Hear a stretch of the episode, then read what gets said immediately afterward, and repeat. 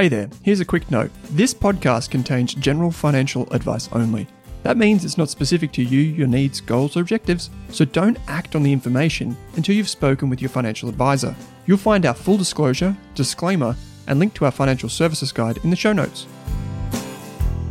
Kate, welcome to this episode of the Australian Finance Podcast. It is good to be back, Owen.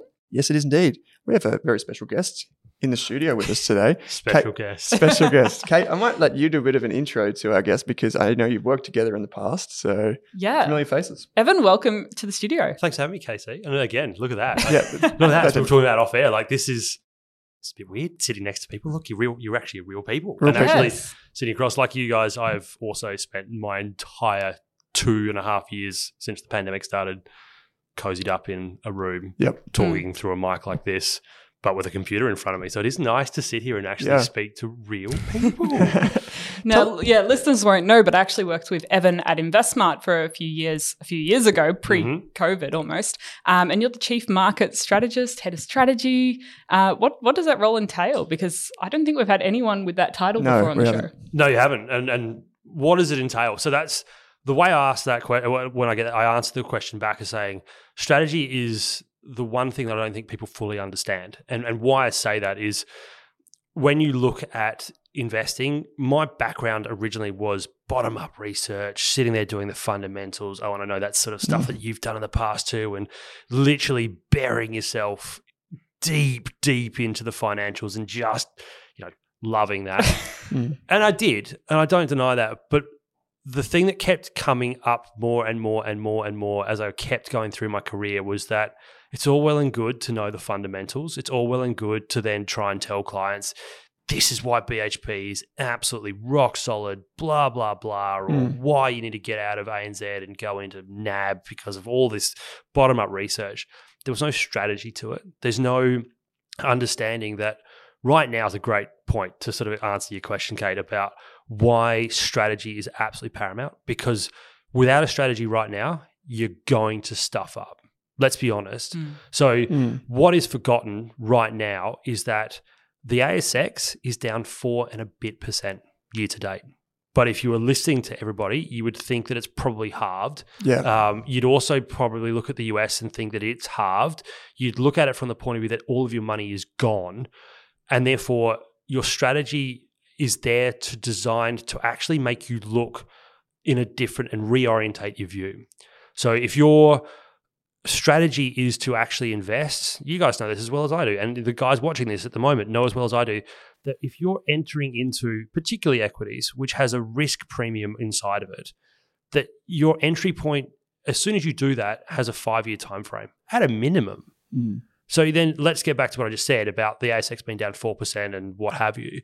If you then look at, let's say you started investing in 2020 just before the pandemic hit, and you look at where you are today and you average that two and a half years, which is still well and truly inside that five year time frame, you're averaging about six and a half to seven percent, Hmm.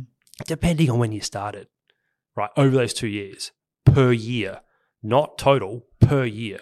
Because you're up about 14.5 to 16%, depending where you're at. Some people, if they started, unfortunately, at the really wrong time in early February 2020, are probably up about 12%. That's actually quite a standard balanced return, right? And then again, the ASX over the last 10 years, the average return of the ASX over the last 10 years is 9.8% on a total returns basis.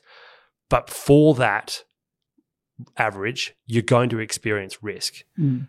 The last time the ASX got to 9.8 in the last 10 years is never. The closest it got was in 2016 was about 11.5% up. It's had four down years and six up years in the 10 years that we're talking about. So Hmm.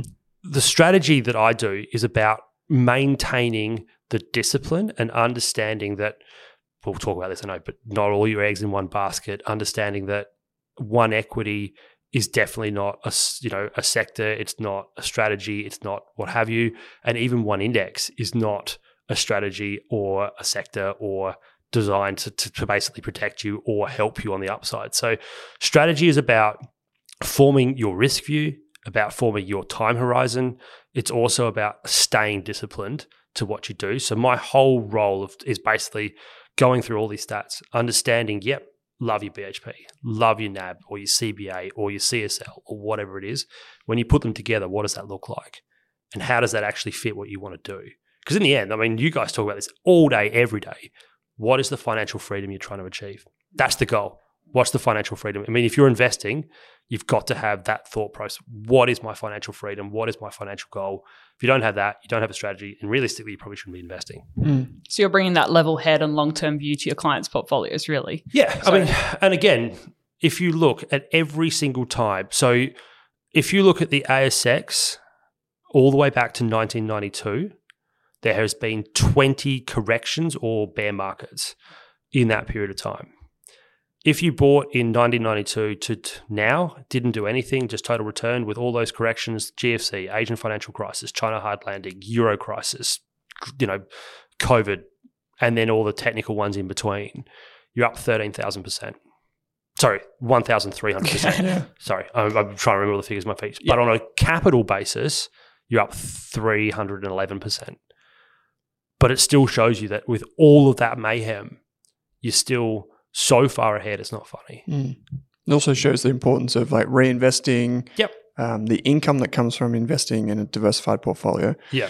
Um, you've talked about time horizons here quite a bit.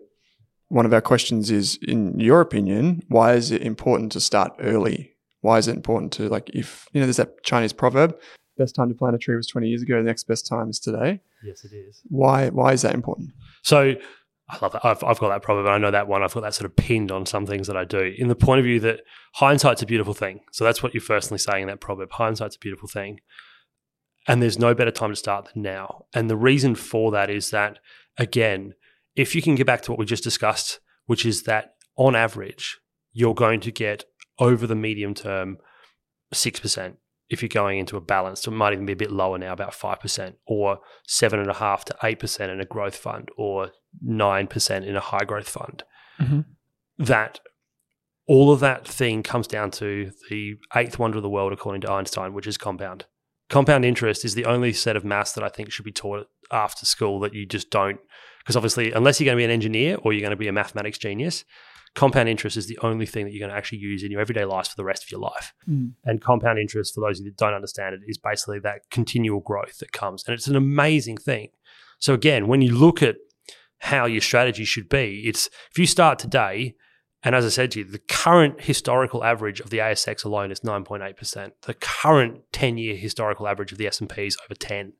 Um, then you blend in fixed interest. Now, obviously, fixed interest has had a bit of a period over the last 18 months that's been quite negative. Mm. But again, if you look at fixed interest on a blended basis, it's about 3%. You put them all together and you're probably starting to give yourself that constant average total returns. So that's reinvesting your dividends and reinvesting the, the payouts that you get from your fixed interest or your cash product, whatever it is, and allowing that eighth wonder of the world to work in your favor. So again, everybody compares, he's not the greatest one because I think he puts people off, but Warren Buffett is the example. He is the exception. I understand that when you look at a bell curve, right? But if you look at Warren Buffett, you can Google this. Go and have a look at Warren Buffett's personal wealth from when he started to where he is now, and it is perfect example of compound interest. Mm. It is literally a perfect example. It went from you know when he was twelve to when he was about thirty, he got up to you know several million bucks. From when he was thirty to sixty five, he started to touch a billion. But when he hit sixty five, and he was around about $20 billion.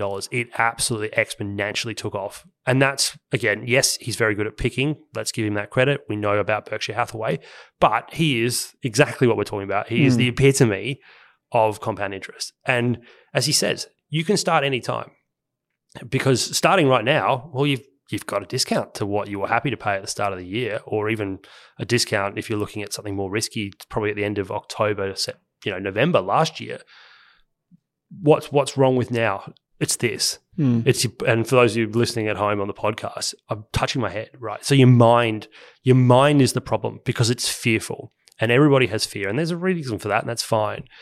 But that's where strategy comes in, and that's what Kate's question was: is that mm. if your strategy is that I'm growing for a house deposit, or that I'm you know improving my long term wealth, or that I'm trying to you know re- save for retirement, they all of a sudden give you time horizons. You know, is that two years? Is that five years? Is that seven? Is that 10? Um, and that all of a sudden can start making your ability to wipe out. Just before I finished, in the S and P 500 since 1900, they average a correction, so 10% decline or more, once a year. Doesn't obviously happen every year. Sometimes they have a couple, sometimes they have none. The average time frame for that correction is 54 trading days, which is a hmm. blink of an eye in trading. That's interesting. And the average decline is 13.4%.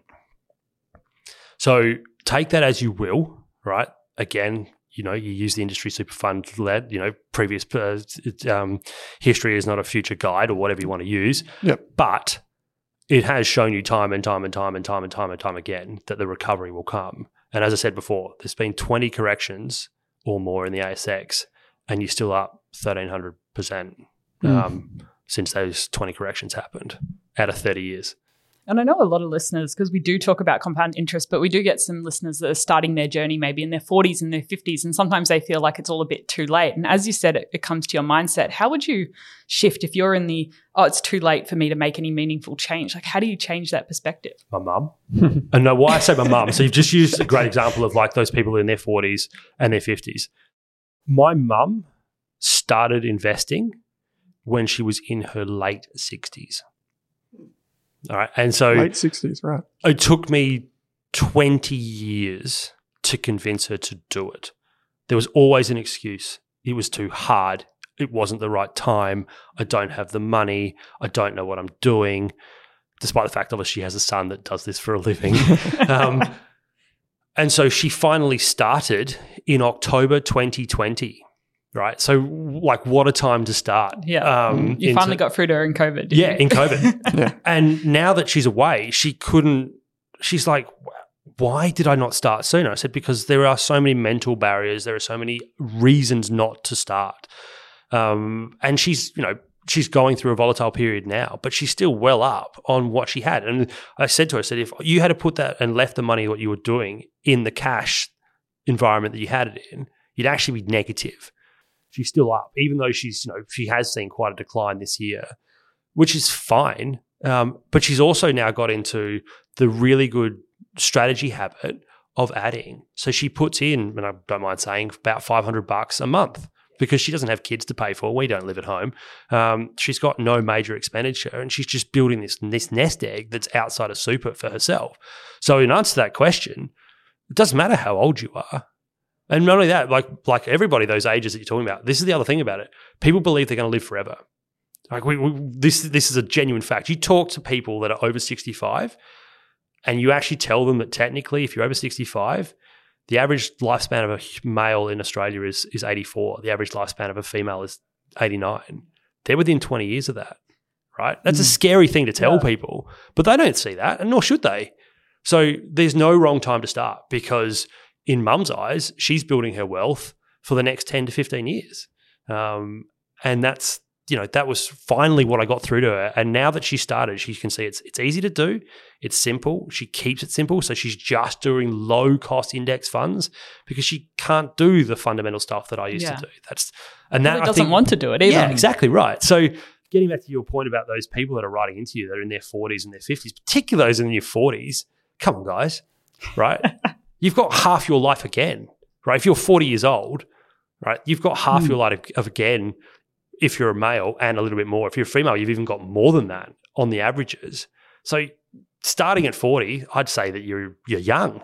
Like you've got plenty of time yeah. Mm. to get on with it. Mm. And building that savings habit's really important, that putting money aside on a regular basis. Yes.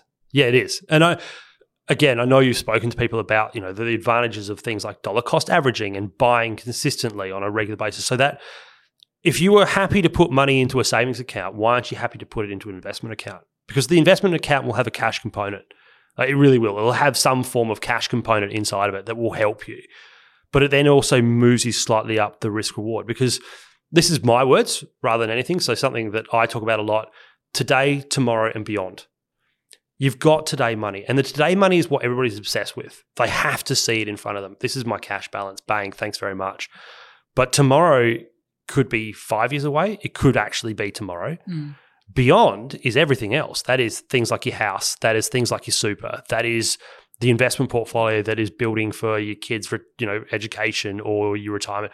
but your beyond money can also come forward. So as long as you can think about things in time in a horizon, then all of a sudden your money can stretch and your investment, you know, strategy and your ability to actually get into that habit can also happen. Because if you understand that $500 is going for to now, tomorrow, and beyond, and spread across those three categories, you're not worried that you're taking 300 bucks, sorry, four or 500 bucks or whatever it is out of your today money. It's still in your today money because it's also in your tomorrow money and it's in your beyond money. And it's helping that whole pool of, of funds grow. That's the strategy. Mm. One of the things, Evan, is that we often come across the the challenge, I guess, what is it, limiting money belief that people have is, I don't have enough money.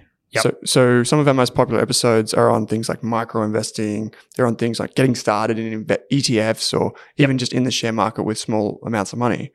So maybe we can run through some of the kind of five ways. We've got five ways on our list, but just some different ways people can get started investing.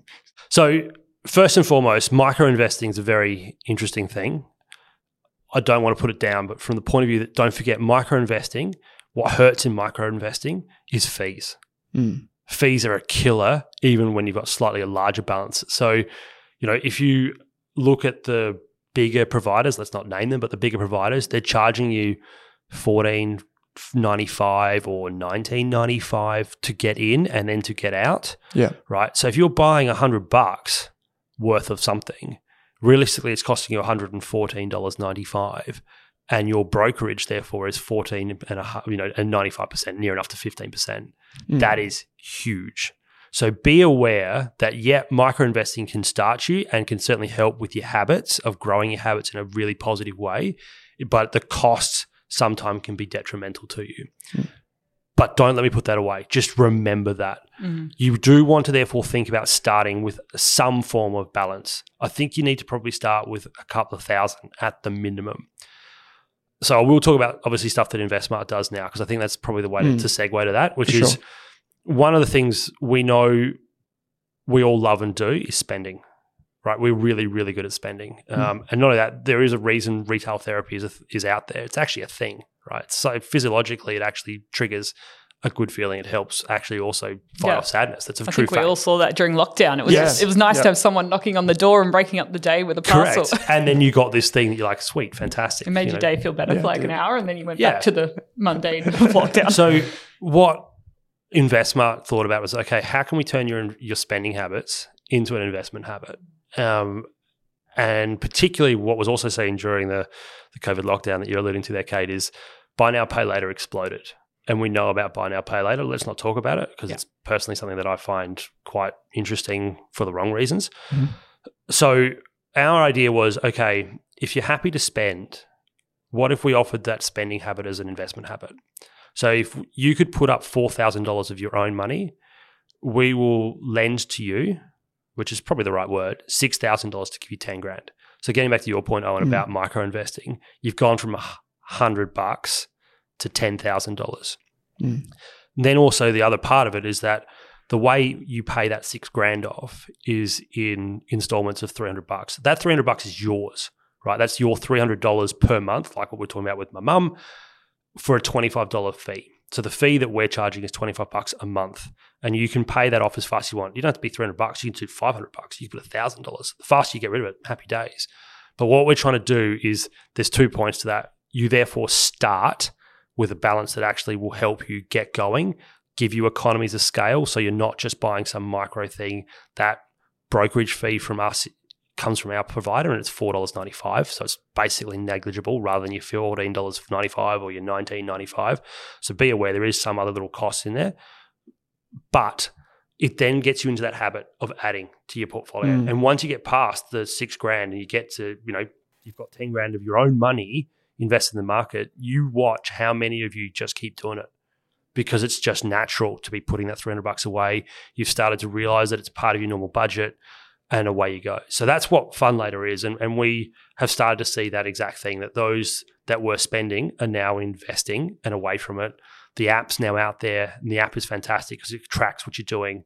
It shows you not just, you know, what you've done, but it gives you that advantage to see that your portfolio is growing. And even with what's going on right now, the advantage of it is dollar cost averaging. So you are basically still making sure that you're adding into it. It's giving you that better price, and away you go. So mm. that's one way. And look, and then let's get back to the other part of your, your question is around low cost. Low cost is that. That's where the ETFs come into it. And again, that should probably be your start point. The lower cost, the better it is for you, because again, compound interest. Everything comes back to compound, compound interest. Too. Yeah, exactly right. So compound fees, and this is like the analogy is always your home loan. Your bank isn't your friend. It's providing you something with a product you need. But don't ever think your bank's your friend because the bank gets the compound on the upside, you get the compound on the downside. Mm. So the mm. higher your interest rate, the more interest you're paying, and therefore the less time it takes, you know, the less money you've got, the longer it takes you to pay off. So you should always be calling your bank going, is that the best rate you can do? And if not, run away. Dead set. You've got mm. so much more power. So it's the same principle is that the higher your fees in anything you do, investing, housing, blah, blah, blah, get them as low as you possibly can because mm. the bigger they are, the bigger they eat into your overall returns. Mm. Yeah. And what can you invest in using Fundlater? So Fundlater, you can invest in our four major diversified funds, which is where I come into it. So the strategy of that is you know, we have a conservative fund, which is very heavily weighted to defensive assets, balanced growth and high growth. They're made up between five and seven ETFs. They are international shares, Australian shares, fixed income, and cash and property. And it again, it's all about keeping it as simple as possible. The way we get to that, so let's use balance as the example here. There are 3,353 classified balance funds in Australia. Really? Yes. Huh. And there's 2,748 growth funds under the same banner. That was checked. So if you do want Is that counting all the super funds? Uh, that's the ones you can invest in. So good point. That's the ones you can actually physically go and invest in, retail or whatever it might be outside of super. Uh, that was done in 2021, so it may have got bigger or smaller depending on which one. But that's to lot, put it into it, it, yeah. But the reason I use that is that we take all those 3,353 balance funds as a consensus. So, how are they as a group of funds, which we think is a lot, consensus invested? How much percentage have they got in fixed income, international, domestic? How much investment in the inter- domestic market have they got as a percentage? International, property, cash, mm. others. Um, and with others, they're always difficult because that's unfortunately it's the only part that we always sit there and giggle about because other can be anything. Yeah, yeah. Um, it's in a balanced fund. It's really really small. It's normally about two percent. But just be aware, you may see this other column, and that could be gold. For all you know, it could be crypto. It could be you know some form of VC fund. It could mm. be alternatives. It could be investing in you know model vintage cars. For all you know, um, so other we ignore yeah. and we put that back into that two percent across the others to, to even it up. So that's how we get there. So those four funds are what we allow you to invest in Fundlater. Once you basically have done that six grand back, we've got others. We've got single assets that are just international or just fixed income or property and infrastructure. If you want to do that, hybrids. Um, we also actually, sorry, I forgot. We've now got a new one that's only come out in October. There is an ESG one. Yeah, I did notice that. Yeah. I actually went through the sign up process this morning. Yeah. Yeah. So there is now an ESG yeah. one. Um, and that's going quite well. It's interesting about ESG, and you and I were talking about this offline beforehand. The reason ESG is interesting is that there's this genuine belief that ESG is just environmental, mm. and that's not the case. Environmental, social, and governance. And remember, that that weighting in that ESG, not just with us, but across the board, is pretty even. So it's why it explains somebody like a Fortescue, for example, is ESG compliant. So although they don't necessarily pass, or they do just on environment, their social and their governance is A and A plus. It's really, really, really strong. Their relationship with the Indigenous community mm. over in the West is incredibly strong. The you know the building of, of communities over there with you know housing and education is why they do so well. They have very strong representation of females on their board. They have a CEO who's a female. So the you know the governance side is also way. So they pass for that reason. But we get that question: Why are you investing in, in mm. FMG? That definitely can't be. I'm like, okay, yeah, but they do. You know, when they finish with the land, they do repossess and then reconstitute that back into being as environmentally as good as they possibly can. Um, mm. So yeah, they get a C plus for their environmental standpoint, but if you take them together, they're a B. and therefore they pass. Hmm, interesting. So don't forget that if you're listening to ESG, and it's obviously off topic, but yeah. you can do that with Fundlater, our ethical fund. But be aware, it's ethical. It's not environmental. Yeah, it's Yeah. the other E. yeah, yeah. Um, I think it, I, so. For what it's worth, like, and full disclosure, anyone that's listens to this, you'll probably hear an InvestSmart ad. They're a long-term sponsor of ours. Um, Evan, for what it's worth, I think it's actually a really neatly packaged like investment product and, and way to Mhm. start investing because you mentioned before about that habit of saving. You know, I think one of the good things about having a mortgage, if we can think about it being good, Great is point. is you you're forced to save. So for a lot of people that just are not interested in investing, at least they're paying off an asset, Yep. being their home. So it's, it's taking that and putting it into Just a diversified portfolio. Yeah, and that's exactly the point, right? And this, I think, I want to pick that up because I think this is exactly what should be discussed about your home loan. Mm. Is that it's principal and interest. Getting back to what we talked about before about you know the compound interest problem. If you can get your interest down, but don't change your repayments, you're paying more principal, which means all you're converting is your cash asset into a house asset Mm. faster. Yeah. And your cash asset and your house asset, which one's going to grow faster? Yeah. Your house. Yeah, of let's let's be honest. So you're right. Again, this is the way I and why I keep using the word reorientate your view. Understand that it's the same thing. Your how paying off your home loan is a habit. It's a great habit. And if you can pay it off faster, that's an even better habit. So it's the same with investing. If you can think of it as paying into an asset that's actually improving your financial, you know, scenario, then that's the way to look at it. And that means that yeah, the advantage of Fundlater is that it's developing that habit in a positive fashion. It's giving you an asset that will grow, and history shows you that it will grow, and it will do better than the cash that you currently hold. Mm. Uh, and it it's all part of that idea. So we're trying to take the, the best parts of buy now pay later on its head, Mm. right? Buy now pay later is a negative debt. Mm. Definitely. Fundlater is a positive debt, like your home. Your home is a positive asset because it's a growth asset. Your car is not. It's the same principle. Yeah, and I think that's the thing with lower balances. You're making it part of your budget that putting money for future you should be a normal thing rather Yes. than you're just focusing on the short term budget needs and then, oh, investing if there's something left over. Yeah. And that's exactly what we're talking about with today, tomorrow, and beyond. Mm. Because a budget is great, but a budget is today. Mm. I Um, like that. Do you make that one up? Yeah. Yes, it is. Sounds good. and I wasn't going to do it, but I think I will. I'll plug this is this Yeah. is the stuff that I'm writing about in a book that I'm currently doing. It's about mind over money and it's something we'll talk about in the future. But it's exactly that point. A budget is great, but a budget's for today. And by that, what I mean is a budget will be probably 12 months or less. Mm. Like, how am I going to get through the next week? How am I going to get through the next month? Those that are in that scenario, do not feel bad. You will get through it, and a budget will certainly help. But your budget needs to be broader from the point of view that your budget should be okay, I've got my essentials. I need to live. So I need food, I need shelter, rent or home loan. I need energy. So, you know, the fuel for your car or the energy required to, to power your house. I need health. So your healthcare is always going to be up there. And you need education. They're the five Mm. that are always seen as essential. That obviously will be in your budget. But then there's under things underneath it. And that's something I discuss quite a lot is that that's where the next habit comes in. That's where, okay, I've got those controlled and it's hopefully down to 60% or 70% of your budget. That 30%, that's the good money. That's the money you can actually start using for not just today, but for tomorrow and for beyond. Mm.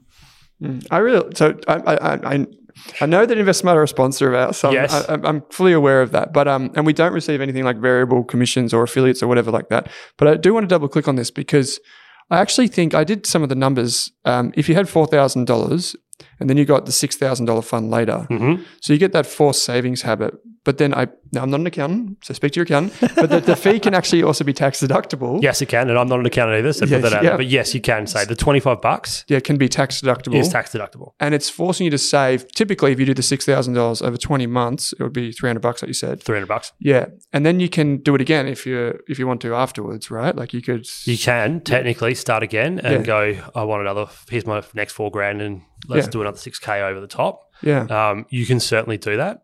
Again, if that's the way that helps you, by all means. Mm. Or you could just, like you said, continue on your merry or just way. leave a direct debit on. Correct. Yeah. That's what we would hope. Yeah. So Yeah. what Kate just pointed out, again, that's on your app. You just let that go. If you've been, you know, absorbing 300 bucks a month for 20 months, You'll just keep it up. then why would you stop? Yeah. Because it all of a sudden it's developed that habit. And not only that, you're clearly not thinking about it. And, and that's, I think, the other part of this is that your thought process is part of this. If you're not worried about 300 bucks coming out of your month, out of your, your budget, let's use the term that you used before, Kate, you can therefore continue to absorb it. You don't need to stop the day Mm. the 20 months finishes. Because again, as we refer to it in economics, there's economies of scale. The large, and again, the, the Warren Buffett trade here is the idea is that the larger the pool of funds that you have, the bigger your returns will be. You have more dividends you're going to get, the larger exposure you have with a better cost base because it will keep getting better for you. Mm. All of that habit from just saving 300 bucks a month, continuing past 20 months, means that you're exposed to all of that in a positive fashion. Mm. And so that's like, you know, if, as Owen said, yeah, you, by all means, start again. And, and we'll he- certainly help you do that. But again, there is also the option that if you're in it, you're away. I mean, Yeah. again, what we normally see with people that are doing it, they're actually bringing their friends in or they're bringing their kids in. Like, Mm. okay, I've done Fundlater to 10 grand for myself. I now need to get my kids started. So here's four grand for my child and the six grand. And yeah, let's go. right. Yeah, okay. That makes a lot of sense. And that would be a great way to get a, a family member involved because Yeah. I think also there's like a psychological thing here where you see a $10,000 balance as opposed to a f- like $4,000 balance. Yes, you do. And aside from the money and the dividends and all that, it actually, it's like, oh, I've got 10K here if I only pay this off over the next little while. Um, I think that's pretty, pretty powerful too. So I like it. Yeah. So, and we we really like to, and we're, we're quite proud of it because, as I said to you, we think we have spun the whole idea on its head Mm. and, and actually turning spending behavior into investing behavior. And I think that's the most important take out of the whole thing is that it's actually like a home loan going towards an asset that's actually a good asset Mm. rather than an asset that unfortunately can go to zero. Your Yeah. clothes, unfortunately, as nice as they look, and some people can sell them on eBay for something, they're never going to be an asset that's appreciating. Mm. Um, and that's why the evaluation is always the house and the car. Right? Yeah. Yeah. A car's nice and you might feel great in it, but it's still an asset that's going to go to zero. Yeah. Um, your house is not going to go to zero. Hmm. The clothing or spending you did on buy now, pay later is going to go to zero. The spending investment you do in Fundlater isn't going to go to zero. Mm. And I think as much as like if you're starting with a low balance, automation is so important, whether it's Yeah. Fundlater or it's micro investing, super managed funds, Mhm. whatever you're using, automating as much as possible. I mean, that's how I started in when I started setting up automations in 2016 and 2017. Some of them are still going today and they're just happening in the background. I don't Yeah. even have to think about it. So it's just those small amounts every month. And really all controlled on this. It's all on your phone. Yeah. So again, like everybody else, we've got the app, and that's it's so much easier too from the point of view that if you want to keep that automation going, and you do, uh, some people love to watch it every day, and that's fair enough. At least it's there in the palm of your hand. Mm. Um, because the average person these days, because of apps, are now checking their bank balance significantly more than they were beforehand, Mm. which is a positive thing. So at least people have a much bigger, better understanding of their balance of where their cash sits. It's the same thing with Fundlater. At least you can sit there and watch it, understand how it's growing, where your current payoffs are going, where your whole portfolio is going, and actually, as you said, your word Owen's perfect. I've got ten grand, not four, Mm. um, Mm. Yeah. or even better, I've got ten grand, not a hundred. Yeah. So micro investing, by all means, look at it, but just remember the fees are the killer, and that's why starting at ten grand gives you and goes away from the cost factor. So you go from 14 and a half, you know, near enough to 15% on your brokerage to f- for for what we do with Fundlater it's 495, right? That's point you know 0.05 of 1% sort Mm. of stuff. Mm. Much much more conducive and therefore fees aren't eating into what you're trying to do. Mm. Yeah, and Evan, I know you're a fan of behavioral psychology, and I'm quite interested for your thoughts Love it. from going from being a, a new investor, which many of our community have started investing over the last three years, but kind of graduating to an intermediate investor. I don't know if that conversation's been had that much, but how do you like, even make that behavioral shift? Wow, great question. Unfortunately, my answer will be experience, and and I, it, nothing will help you go from being a beginner to an intermediary without actually being involved. Hmm. Like you know, experience over education, unfortunately, is probably true, um, because again, getting back to what I do in strategy and getting to what I do, until you experience a now with a downturn, and we're obviously sitting here on the 25th of May in 2022, where we are going through some volatile periods. All of that understanding doesn't come to fruition until you actually feel it. And I know you've done it. I remember you and I working together when we had some volatile periods, and you were two and a half, three years into your time, so you had had some experience, which was great. I will also say this: when I started, I was 20, and I don't mind saying how old I'm now. I'm 37. Um, and it's taken me a long time to get to not only just be confident with it, but also not to nuance it. Um, and I think that's the other word here is that when you get to intermediary, you start believing you're probably a little bit better than maybe you are. Mm. I think that also needs to be open and being really, really s- disciplined with yourself that you will make mistakes and that is fine. It's about minimizing the mistakes. And again, staying inside that strategy because if you start, you know, cherry picking or stock picking or doing outside of what you're designed to do, you'll make mistakes. So going from beginner to intermediary, in my view, is that. Yeah. It's learning that because I've done it. I mean, I'll put my hand up. One of the biggest mistakes I ever made was a company called Boart Longyear. For Oh, those yeah. who, yeah, Yeah, back in the day, particularly in the tens, they were seen as the absolute bee's knees, up and coming sort of materials handling slash engineering provider to the energy space, particularly in oil and gas. And they flunked it constantly. Um, and everything they told you, and, and and again, that was my learning. That's when I moved away from being a bottom up analyst into actually going, nah, I need to come from the other direction Hmm. because you can do all the work and everything the company was telling you on paper looked fantastic, growth profile, blah, blah, blah. But actually, in reality, they were really poor. Um, and Boart long Longyear was my burnt fingers moment that took me from being a beginner to an intermediary to what I now actually believe I am is more than intermediary is actually somebody that does this for a living and actually does quite well out of it. And I'm not blowing my own trumpet. It's more that the reason I do well is that I don't get involved with that. Mm. Right, so- battles. Yeah. And again, that's the Warren Buffett principle. Um, people go at me constantly because I'm really quite negative on crypto because it's well and truly out of most people's strategy. And it should be. By all means, I'm so happy for those of you that have made money out of crypto. Hats off. Congrats. But I doubt that it was originally part of your, your process. I really do. Um, and that, I think, is your question beginner, intermediary, an actual structured understanding investment person Mm. is those shiny things look great.